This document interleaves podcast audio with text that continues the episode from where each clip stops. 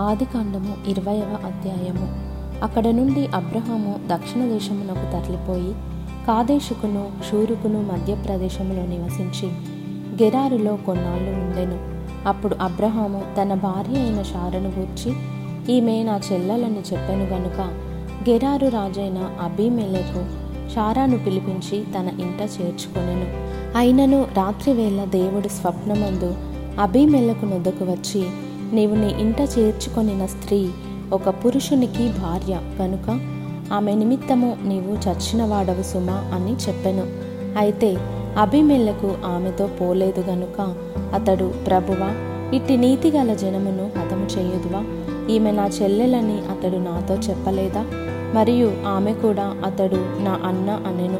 నేను చేతులతో ఏ దోషము చేయక యథార్థ హృదయముతో ఈ పని చేసి తిననెను. అందుకు దేవుడు అవును యథార్థ హృదయముతో దీని చేసితివని నేను ఎరుగుతును మరియు నీవు నాకు విరోధముగా పాపము చేయకుండా నేను నిన్ను అడ్డగించి తిని అందుకే నేను నిన్ను ఆమెను ముట్టనీయలేదు. కాబట్టి ఆ మనుషుని భార్యను తిరిగి అతనికి అప్పగించుము. అతడు ప్రవక్త అతడు నీ కొరకు ప్రార్థన చేయును.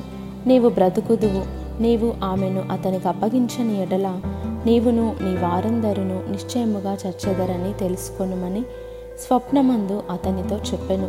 తెల్లవారినప్పుడు అభిమేలకు లేచి తన సేవకులందరినీ పిలిపించి ఈ సంగతులన్నీ వారికి వినిపించినప్పుడు ఆ మనుషులు మిగుల భయపడిరి. అభిమేలకు అబ్రహామును పిలిపించి నీవు మాకు చేసిన పని ఏమిటి? నీవు నా మీదికిని నా రాజ్యము మీదికిని మహాపాతకము తెప్పించినట్లు నేను నీ ఎడల చేసిన పాపం ఏమిటి చేయరాని కార్యములు నాకు చేసితివని అతనితో చెప్పెను. మరియు అబీమెల్లకు నీవేమి చూచి ఈ కార్యము చేసితివని అబ్రహామును అడుగగా అబ్రహాము ఈ స్థలమందు దేవుని భయము ఏమాత్రమును లేదు. గనుక నా భార్య నిమిత్తము నన్ను చంపుదురనుకొని చేసి తిని అంతేకాక ఆమె నా చెల్లెలను మాట నిజమే.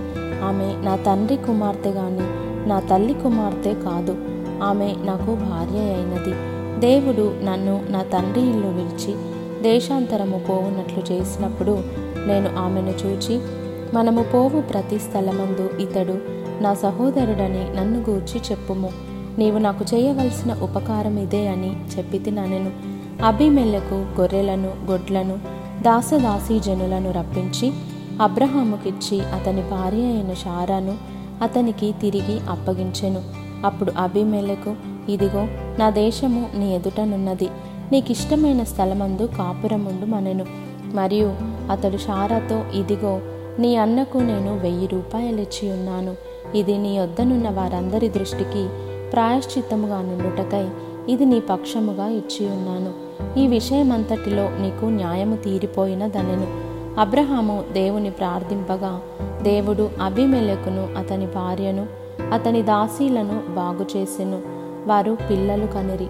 ఏలయనగా అబ్రహాము భార్య అయిన షారాను బట్టి దేవుడు అభిమేలకు ఇంటిలో ప్రతి గర్భమును మూసి ఉండెను